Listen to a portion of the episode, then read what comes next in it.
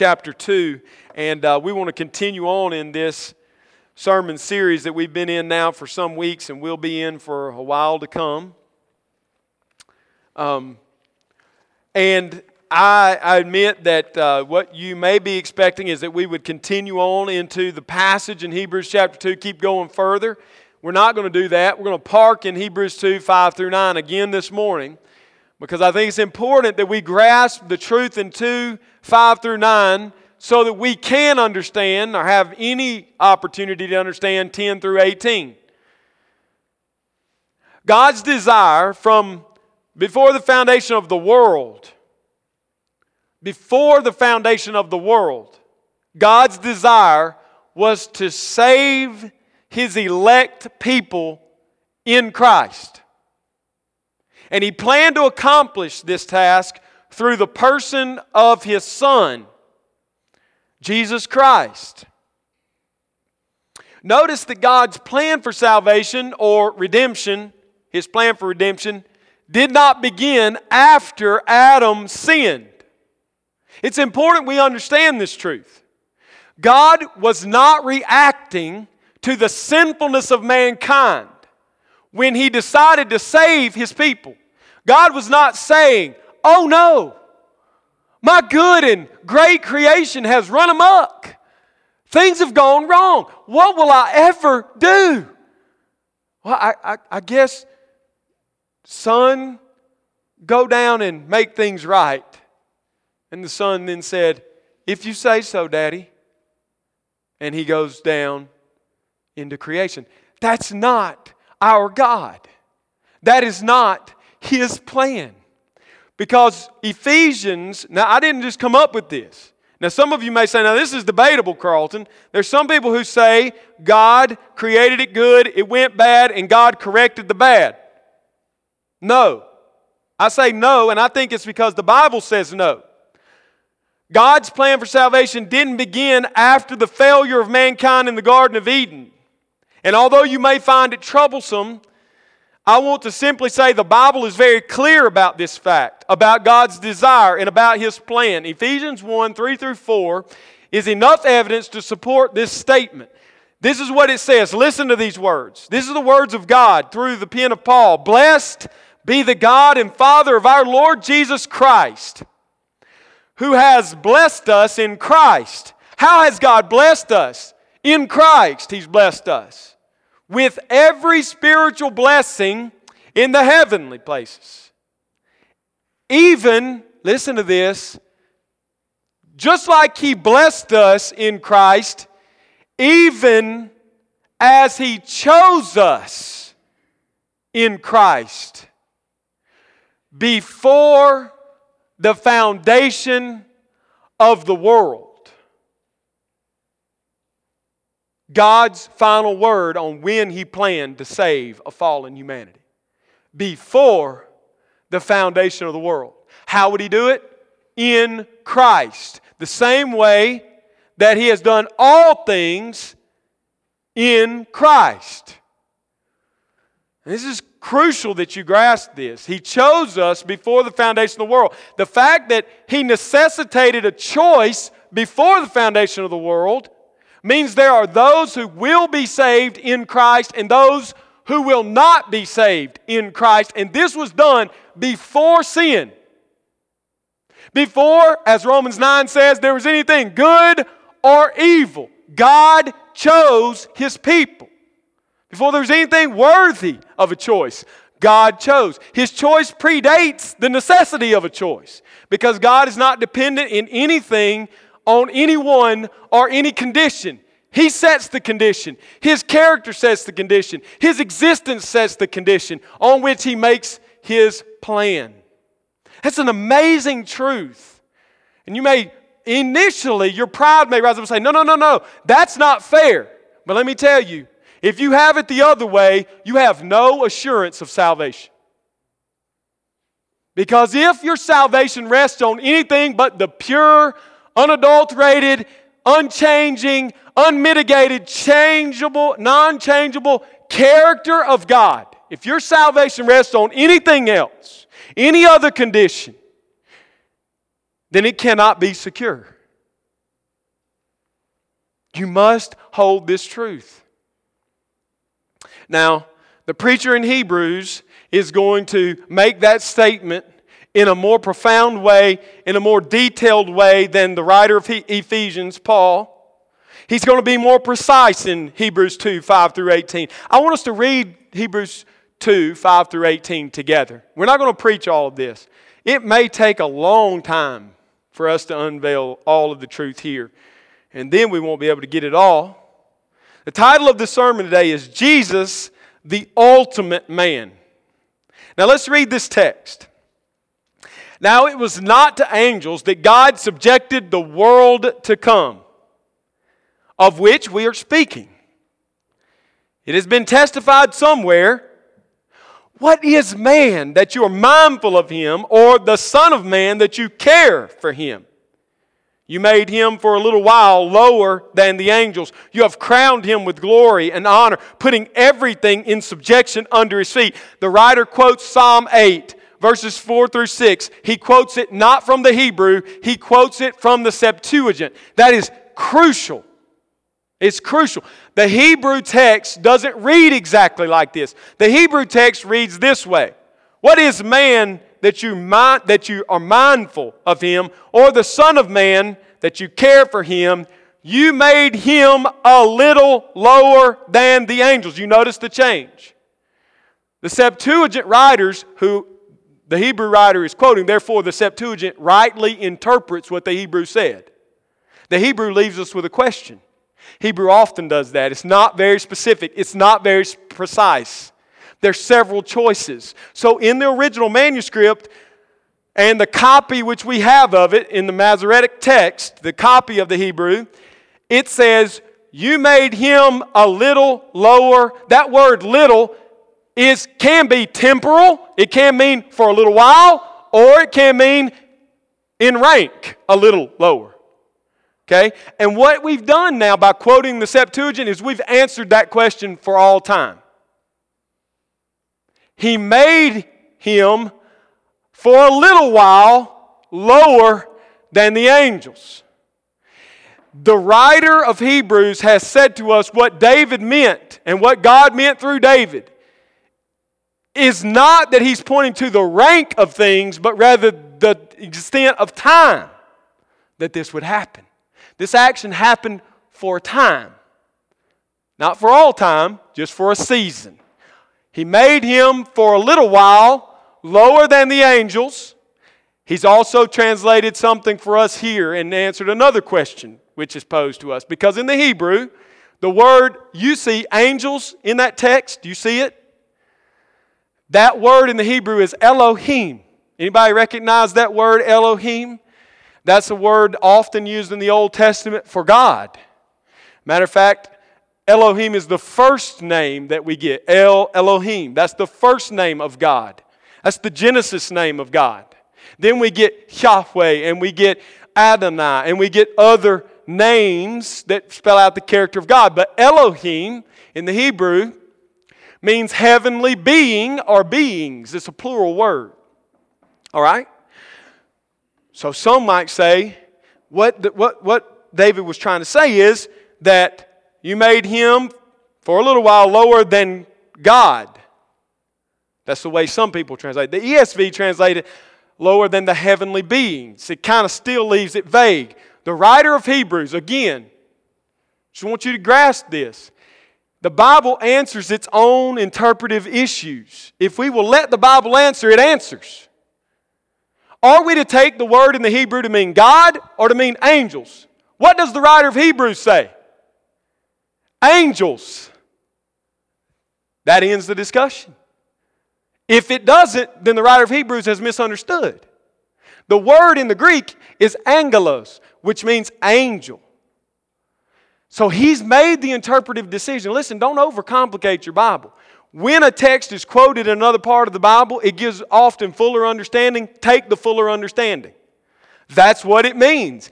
The writer, David, is not saying he made uh, man lower than God. He made man a little lower, for a little while, lower than the angels. He made him a little lower than the angels for a little while. And you crowned him with glory and honor. That's going to be an important part. I spent some time there as we're reading, explaining that because that's going to be important as we move forward. You've crowned him with glory and honor, putting everything in subjection under his feet. Now, in putting everything in subjection to him, he left nothing outside his control. At present, we do not yet see everything in subjection to him, but we see him who for a little while, you notice that? He's grabbing those words from Psalm 8. He's not dealing with a different subject, it's the same subject. He, but we see him who for a little while was made lower than the angels, Psalm 8. He's quoting Psalm 8. Namely, who? Jesus, crowned with glory and honor because of the suffering of death, so that by the grace of God he might taste death for everyone. For it was fitting that he, for whom and by whom all things exist, in bringing many sons to glory.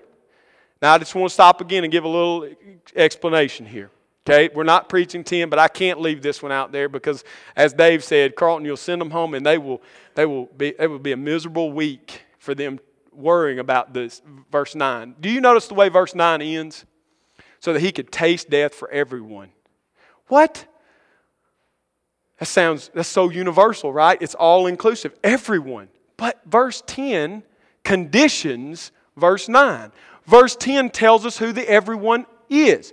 Who is the everyone that Jesus tasted death for? Those sons that he would bring to glory. Ah. When, when the scripture speaks generically or openly, and then it follows with a specific modifier or explanation, we should understand the general by the specific. We should interpret the general by the specific. So there's no way you can walk away from this passage and say, well, God wants to say, He's going to save everybody. There's no way you can walk away from here saying, I'm a universalist. God's going to save everybody. Why? Because verse 10 follows immediately. For it was fitting that He, from whom and by whom all things exist, in bringing many sons to glory. Who is the everyone? The sons of glory. That's who He tasted death for. should make the founder of their salvation perfect through suffering. For he who sanctifies and those who are sanctified all have one source. This is why he is not ashamed to call them brothers, saying, I will tell of your name to my brothers, speaking of God the Father. I will tell your name to my brothers. In the midst of the congregation, I will sing your praise. This is a word on the lips of Christ. And again, I will put my trust in him. And again, behold, I and the children God has given me. Since therefore the children share in flesh and blood, he himself likewise partook of the same things, that through death he might destroy the one who has the power of death, that is the devil, and deliver all those who through fear of death were subject to lifelong slavery. For surely it is not angels that he helps, but he helps the offspring of Abraham. Therefore, he had to be made like his brothers in every respect so that he might become a merciful and faithful high priest in the service of God to make propitiation for the sins of the people. For because he himself has suffered when tempted, he is also able to help those who are being tempted. Now you see why we'll be here a while. There's a lot of theology there, isn't there? Now, that means you got to be patient. And secondly, it means we need high attendance Sunday every Sunday. You can laugh. Don't be so stiff. No, but we do. If you miss a lot of these, it's not going to make a whole lot of sense. If you're in and out and you just pop in and out and you're just kind of free and willy nilly with attendance, you'll be like, whoa, what's he talking about? Hey, you should have been here last week. Now, we're merciful people here at Grace Fellowship. So we put them on the web. Steve will have this up by the time I'm done almost. But you'll miss it. Be here, be a part of the congregation. All right. We've read the text, the big text, and I do this because I want you and I want us to keep in mind the overall context. This, well, I want us to remain centered as we look at these little bite sizes of theology, these little bitty portions like we're going to look at today. It'd be easy to get off track if we don't keep it in context. The pastor is saying to us, so I want to gain some greater context here, okay? This is what he's saying to us in the, in the sermon to the Hebrews. First, God has finally communicated to us through his Son. He says that in chapter 1, verses 1 through 3 he says, Hey, God spoke to us time immemorial. From the garden, he's been speaking to us in the prophets, but in these last days, in this final way, he has spoken by his Son. So, that's the first thing we see in this sermon. Second, God is finally communicated in his Son. The first the first communication is great. This communication we received by the prophets is a great communication. It's a holy communication. It's a right communication. But it is not the supreme revelation or communication. That's found only in Jesus. And so the writer of the Hebrews is building like a jet airplane taking off, saying, Look, God started speaking from the beginning. And he spoke in various ways at various times to our fathers by the prophets. But in these last days, the jet took off in the person and work of Jesus. This is the supreme speaking. It's Jesus. Third, the pastor says that the Son is the exact imprint of God. Well, why is the last speaking through the Son greater than that that came through the prophets? because the prophets are not the exact imprint of God, but Jesus is. You see that in verse 3 of chapter 1? He's the radiance of the glory of God and the exact imprint of God's nature. Not only is he the exact imprint, but he is the creator and the sustainer of all things. He's not only the exact imprint and the creator and the sustainer of all things, he is the high priest, the propitiatory sacrifice, the one who makes us pure from our sin. That's where he goes. And now he's seated in glory at the right hand of the Father. And then he says, fourth, I want you to know this one I'm speaking of. Notice he hadn't used his name yet, he's just called him Son. This Son is greater than the angels. Now, He's greater than the angels. The angels were reverenced, sometimes worshiped, definitely given respect and honor by Hebrew people. They were seen as these great and powerful, truly they are great and powerful spiritual beings. But our writer, our pastor saying, listen to me. They don't deserve your worship. Jesus is greater. The Son is greater than the angels. Why? We might ask again, why? Because he received a greater name than they have received. When he went back to heaven, he received a greater name than they have received. What name is it? Verse 5, the quote from Psalm 2 7 You are my son. You are my son.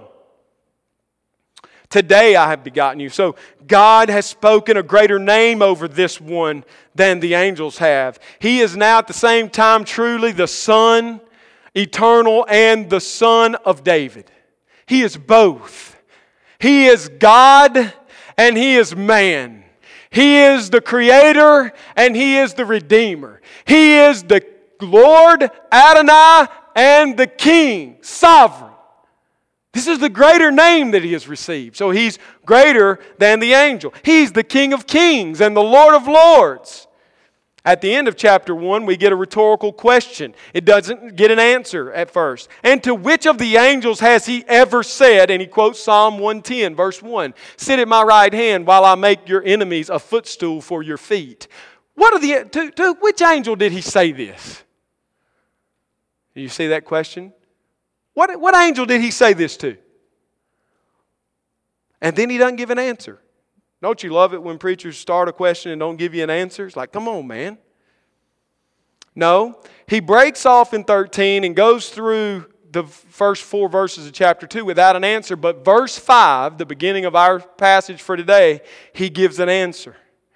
And I want you to see this. And now, now it's important that we see this. The answer to the question, to which of the angels did God ever say? The answer is God did not subject the world to come to angels? The answer is to none of them. God has never given the world to come to the angels.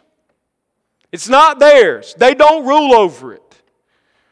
This is the world we've been speaking of, he says.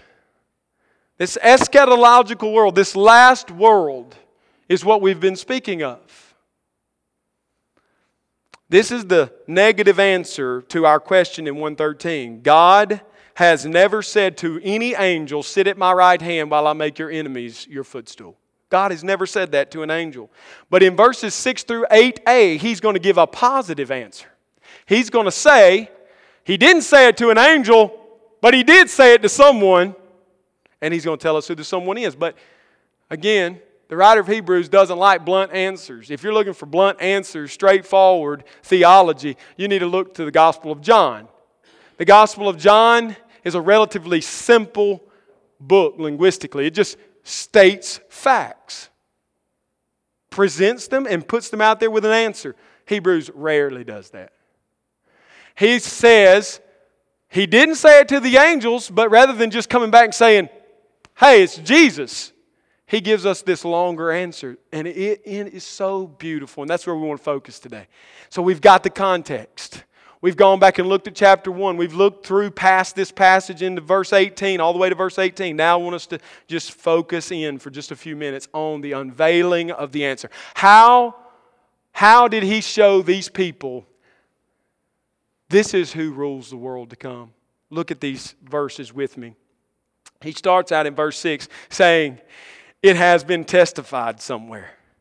And I said last week, and I hope you understood, that doesn't mean he doesn't remember that it's Psalm 8. It, what he's doing is he's emphasizing that it's God who's saying this. He's looking past David, the human author, and he's saying, God said this. The people knew, and the writer knew, the preacher knew where this text comes from.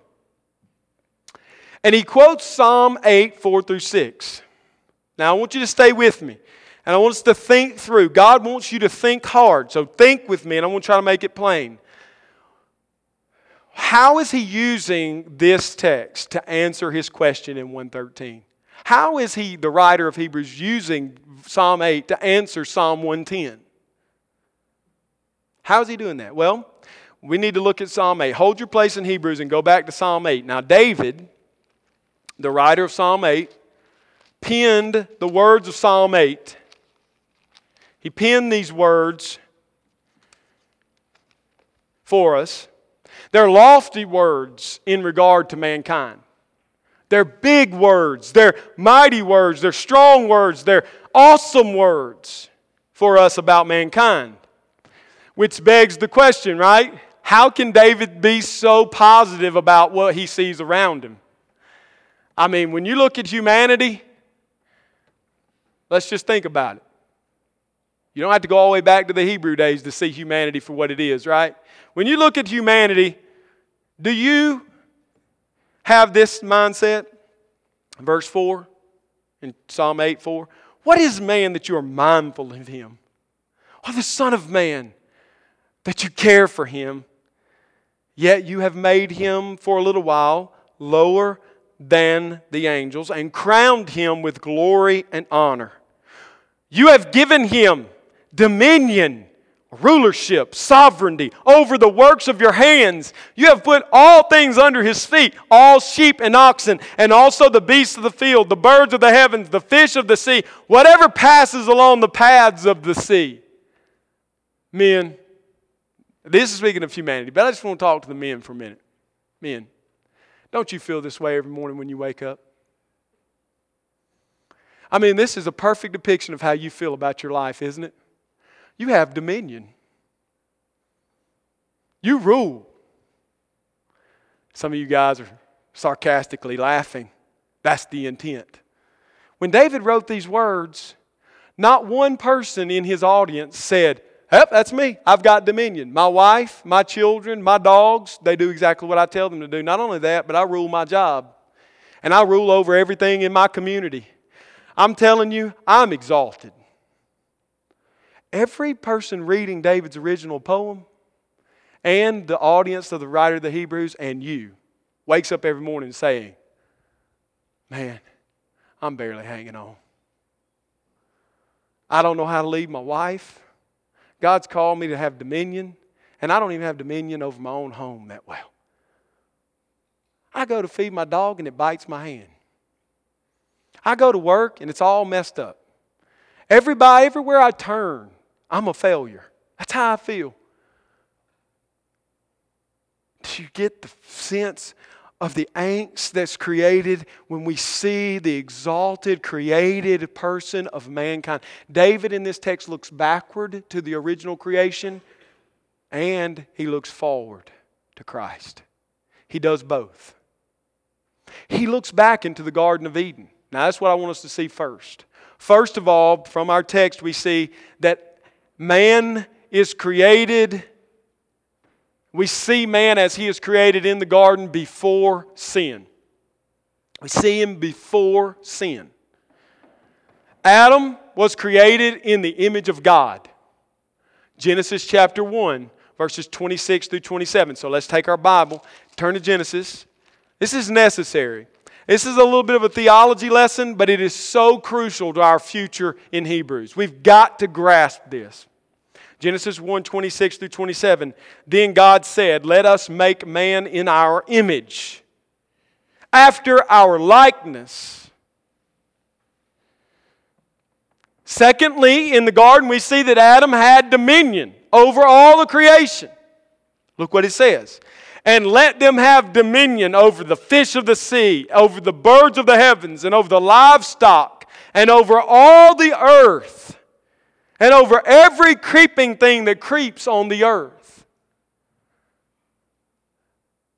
Adam was given, mankind was given dominion.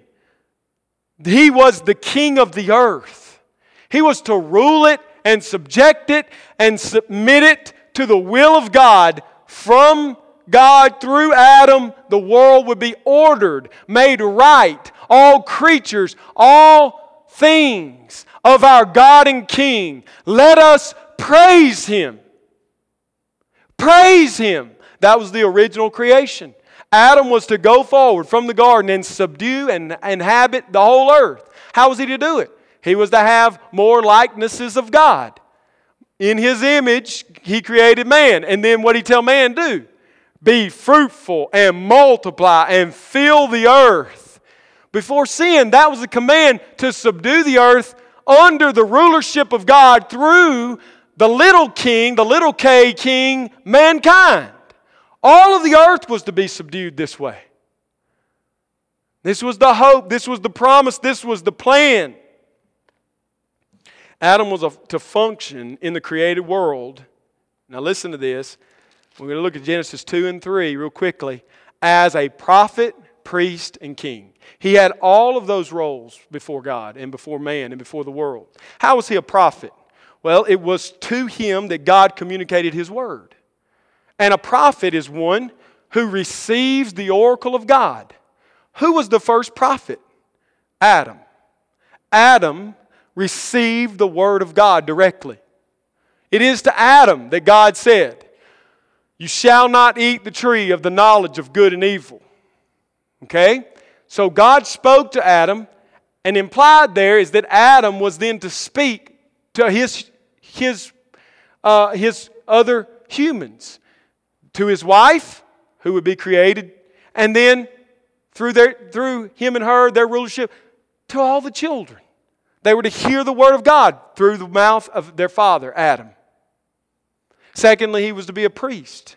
How do we see that? Well, it's in a backwards kind of way. He doesn't say here directly, just come right out and say, You're a priest. But listen to the job that Adam was given.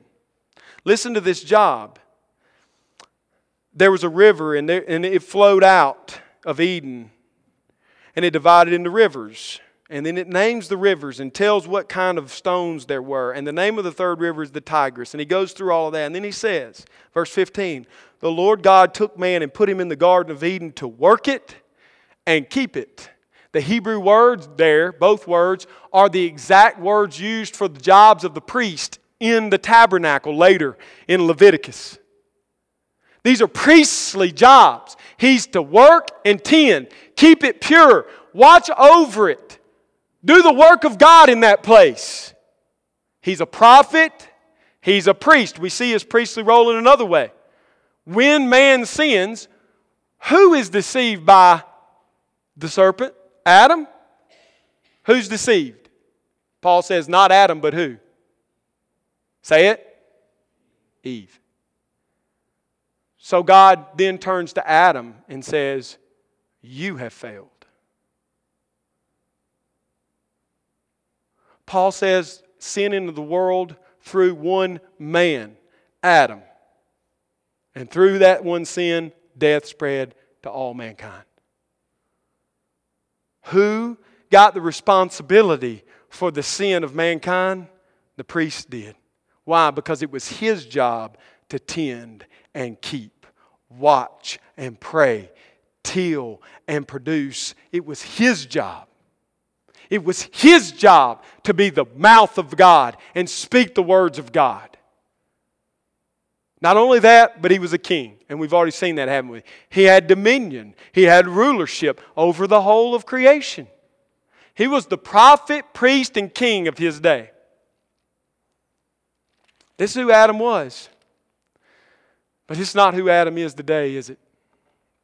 No, because Adam failed. In a perfect world, the man that was created without sin, given prophet, priest, and king status, talking to God Himself, walking with Him on a daily basis, and yet he failed, as R.C. Sproul said, one command, just one. And he failed. Why? Because he grasped not for fruit. No. Mm-mm he grasped for equality with God. You need to understand God did not subject the world to death because a man ate an apple, as Fruit of the Loom shows us. Or any cartoon in your picture book shows you, kids. No. God subjected, the, God is not petty. That's my point.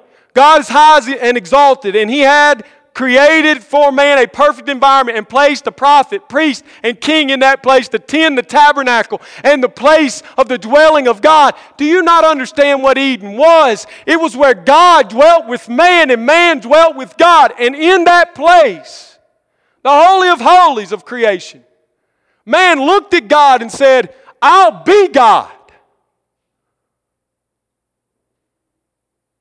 You and I should feel the weight of that. Because when our first father chose that, we chose it. Every one of you plays the little God in your life. In your flesh, you reach for the power that belongs only to God. You act as if you are independent of God. I do it. You do it. We are fallen. We are sinful. We are broken. Good, the good and great God of heaven created all things and subjected them to man, and man spit in God's face and said, I will do what I will do. I will be God. I don't need you. I don't want you. I can make a good king on my own. That's Genesis 3 in a paraphrase. That's it. And God comes to that place and says, Adam, where are you? The closeness and the nearness that he had had with his Creator had been broken. He was separated. God knew where he was.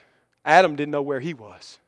Not yet, not fully. He knew it enough to know we got to sew some clothes and put on some fig leaves. I feel embarrassed, but he didn't know the weight of it yet. And then in Psalm in, in Genesis 3, the weight falls. God says, Because you have done this, the serpent will crawl on his belly, and there will be enmity, verse 15, between the woman, the seed of the woman, the offspring of the woman, and the offspring of the serpent. He, speaking of the serpent, shall bruise your head. I mean, excuse me. Speaking of the man of the man in this passage 15, he shall bruise your head and you shall bruise his heel. Then to the woman, you will suffer in childbearing. And to the man, your rulership, your kingship, will be so fallen that you can't even keep weeds and thistles in line any longer, boy. Life just got hard. And he then seals that curse by putting them outside of the garden and sealing it over and saying, You can't go back. You can't go back that way. There's no other way. You can't get there. You have no place in that place. You should feel the weight of that. I should feel the weight of that. I don't think we do. Listen, God created man in his image. That gives to us the value and the uniqueness of who we are. When someone asks you what makes you special, your one and only answer should be I am not an animal. I am created originally in the image of God. You want to know why murder is wrong? Because it's striking at the image of God. You want to know why abortion is abhorrent? Because it strikes at the image of God. You want to know why adultery and stealing and covetousness, all that is evil? Because it is taking the things of God without God. It is the repeating of this same singular sin, rebellion against God. So, first of all, Adam was created in the image of God, and he was he was the prophet, priest, and king of God, but he failed. And so we have the situation before us. In Psalm 8, what it does is goes back in time and it grabs that original Adam and says, Look at the beauty there. That is what man should be. That's what you were made for. That was your destiny. And he spoke that in a world that was broken and fallen, so that the men uh, in the audience and the women in the audience said, But David, that's not who we are. And so David says, You're right. There is a second Adam who will fulfill the destiny and the place of mankind. How do we know he thought that? Hebrews 2. Now we'll stay right here in this text and we'll dig it out. So I've laid the foundation for you. This is the backdrop to our passage. Mankind, his exalted position over all of creation, and then his fall into sin, and how great a fall it was. Do you feel the weight of that? Spitting in the face of God grasping for equality with God without God. Do you feel that? I feel it. I, f- I felt it all week. It's just, it's just inescapable, this feeling of in myself, there is no hope, there's no good, there is nothing desirable about me. I am a rebel in my nature, in my natural man. Like my forefather Adam, I grasp for the glory and the honor without God. That's who I am. But listen, that's not who I am now. That's, that's who I was. That's who I am in my old man, but that's not who I am now. And this is the hope. You say, man, this is a downer of a sermon, and you seem so excited because I know the end the end of what David wrote to us and what the writer of Hebrews says to us is you don't have to look back anymore to that Adam that lost it all. You can look forward. David was looking forward. Hebrews writer is looking at Christ and saying, There's one coming who's greater than that Adam. He's greater. He's the ultimate human, He's the ultimate man. We see Christ fulfilling the purpose of God in human flesh in Hebrews 2 6 through 8a. Now let's look at this, this together. Christ is the image and exact imprint of God. We get that from our writer Hebrews in Hebrews 1, verse 3, right? We also get it from Paul in Philippians. In Philippians chapter 2, verse 6, he says that, he was in, that Christ was in the form of God, right? The image, the form of God. And Colossians 1.15, he is the image of the invisible God. So Hank Think with me. Adam was created in what? The image of God. He was created in the image of God. He's not the image of God in himself, but he was created in it, like it. Christ is what? The image of God. Do you see that? Now, there's more connections in there. There's more than just that. Because Christ is given dominion over all the created beings. We see that in Hebrews 1, verses 5 through 13. That long string of text, that long string of text tells us Christ rules. How do we see it? You are my son. Today I have begotten you. I will be to him a father, and he shall be to me a son. Let all God's angels worship him. He makes his angels winds and his ministers a flame of fire. Why? Your, your throne, O God, is forever and ever, and the scepter of uprightness is the scepter of your kingdom. You have loved righteousness and hated wickedness. Therefore, God, your God, has anointed you with the oil of gladness beyond your companions. This is the one, the Son, the one who finally communicated God to us. You, Lord, laid the foundation of the earth in the beginning, and the heavens of the, of, are the work of your hands. They will perish, but you remain. They will wear out like a garment. Like a robe, you will roll them up. Like a garment, they will be changed, but you are the same, and your years will have no end. Sit at my right hand while I make your enemies your footstool for your feet. That's the word spoken about our Christ. He is ruling and reigning over creation. Our original man, Adam, was made to have dominion, and now Christ has dominion. Third thing we see about Christ in this text in Hebrews is that Christ is the true prophet, the true priest, the true king. What do we see? we see him as the priest in 1, I mean, as the prophet in chapter 1, verse 2. In these last days, he has spoken to us by his son. That speaking device is the word of a prophet. He is the prophet. Verse 3. But he's not just a prophet, he's a priest. He makes purification for sins and then sits down at the right hand of the majesty on high, which is also his kingly rule. Christ in this one place in Hebrews is shown to be prophet, priest, and king. So just like our father Adam was a prophet, priest, and king, Christ, the second Adam, is prophet, priest, and king. So we have an exact parallel. Don't misunderstand me here. Typology was put into place by God Himself. That's why you've got to understand that God's plan was set out before the foundation of the world. You must understand that when God made Adam, He didn't accidentally make him in His image and then look up one day and say, Well, this guy acts like he has rulership over the world. That's a cool idea. And he functions as a priest. He's praying in the garden, he's tending the garden, he's keeping evil out of the garden. He's, he's, this, this man's awesome. Oh, my goodness, he speaks on my behalf. Wow, that is so strange. He's a in my image prophet, priest, and king. Wow. No. God created Adam with these things. He made a type in the garden. He didn't become a type after Christ came. He was a type in the garden. He was always intended to display a small picture, a shadow of Christ. He isn't Christ, but he's a picture, a shadow, a replication in a sense, an image bearer of Christ. Why? Because God had planned before He created Adam to send the second Adam to redeem the sons of Adam who fell with their father. That's the power of this text.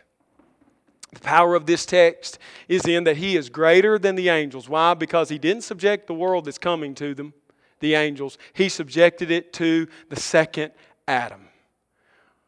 The second Adam will rule over the world. He will rule over the world. He will fulfill the destiny of mankind. We understand from this pastor in Hebrews that David's original meaning had so much to do with Christ being the one who rules over all things. We look at this and we have eh, theologians have called it the condescension of Christ, the coming down of Christ, and truly it is that.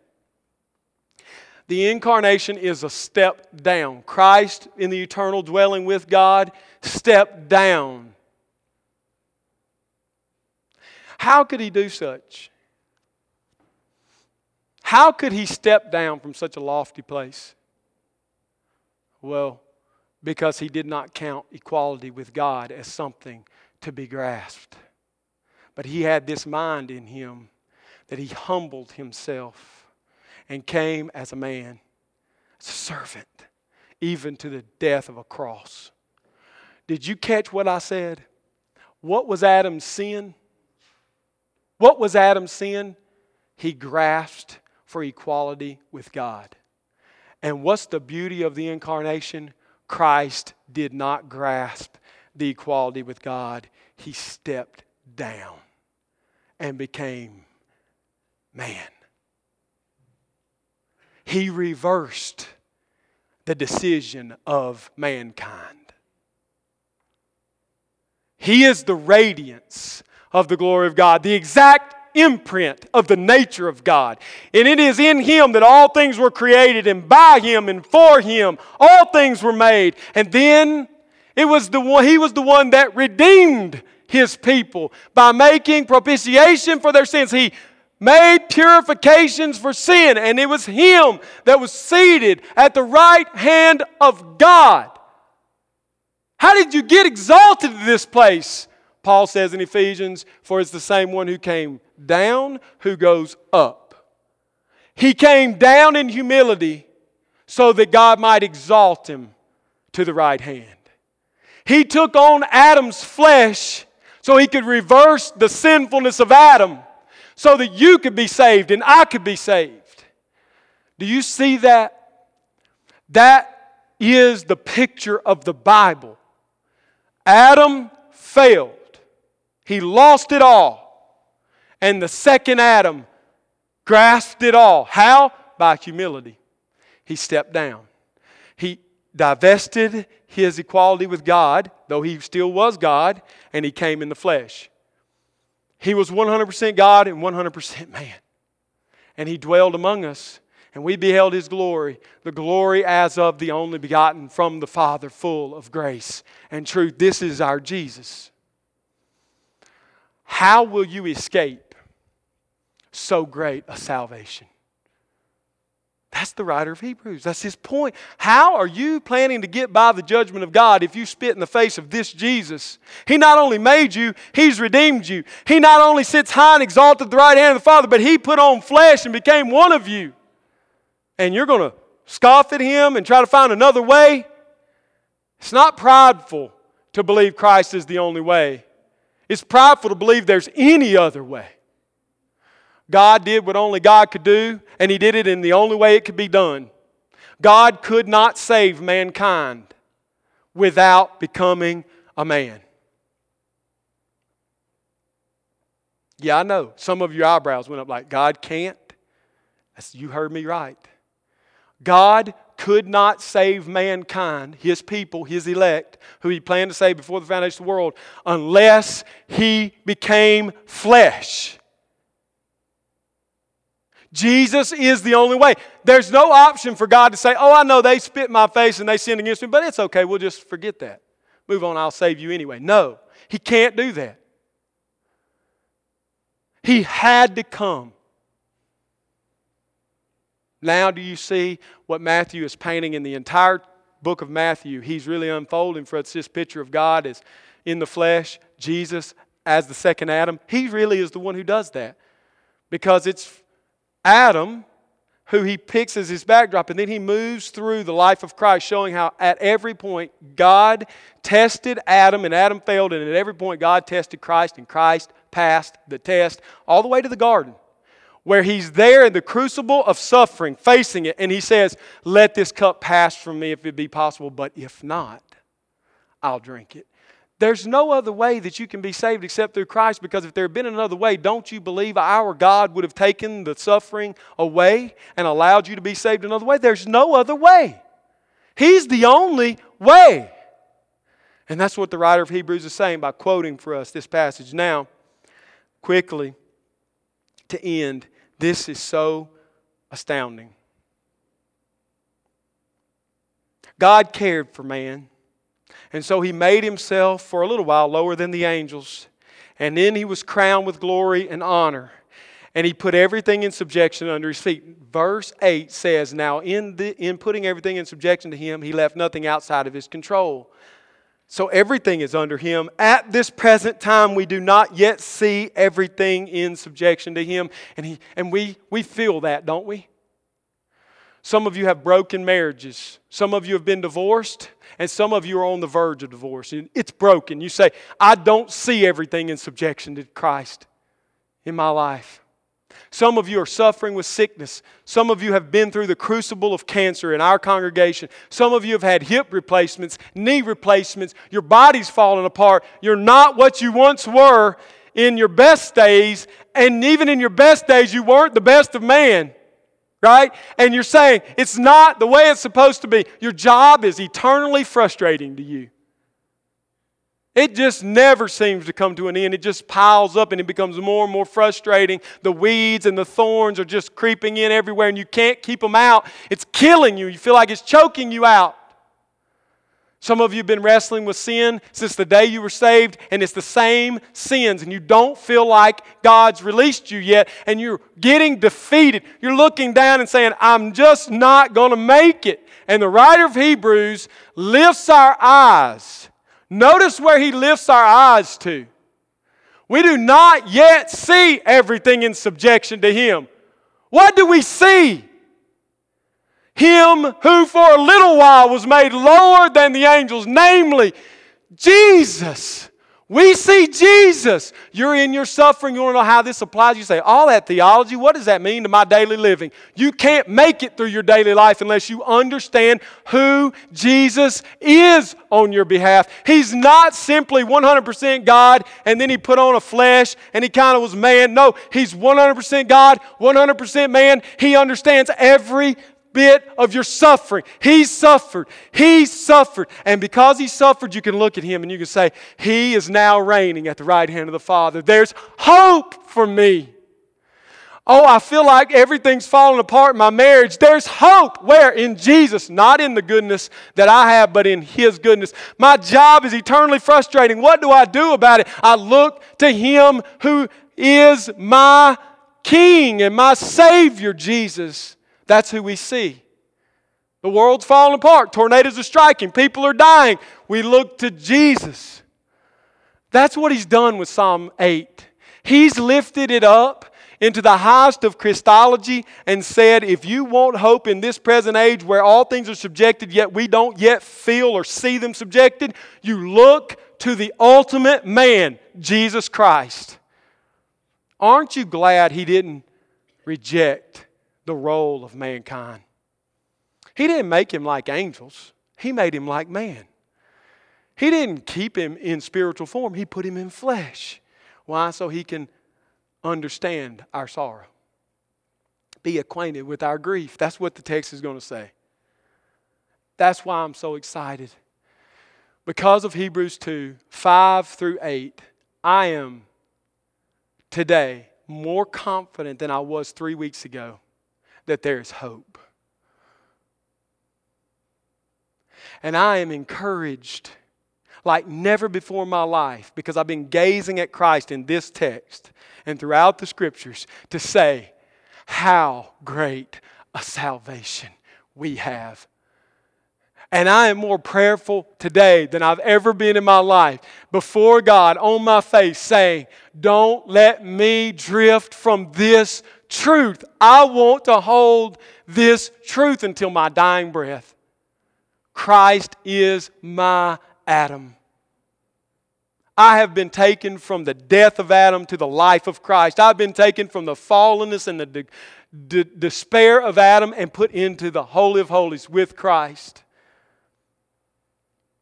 Ephesians 2 6 says, for by grace he saved you, and he lifted you up and placed you in the heavenly places in Christ Jesus. Colossians 3 says, When we do not yet see what we will be, but when he appears, who is our life, then we will see who we really are. Everything I am, all of my identity is in the second Adam who represents me before the Father. That is my hope. That is my salvation. And I'm begging you for the same. Will you not swerve away from this? Will you grasp hold of this great salvation by faith? Won't you take the one who took your place today?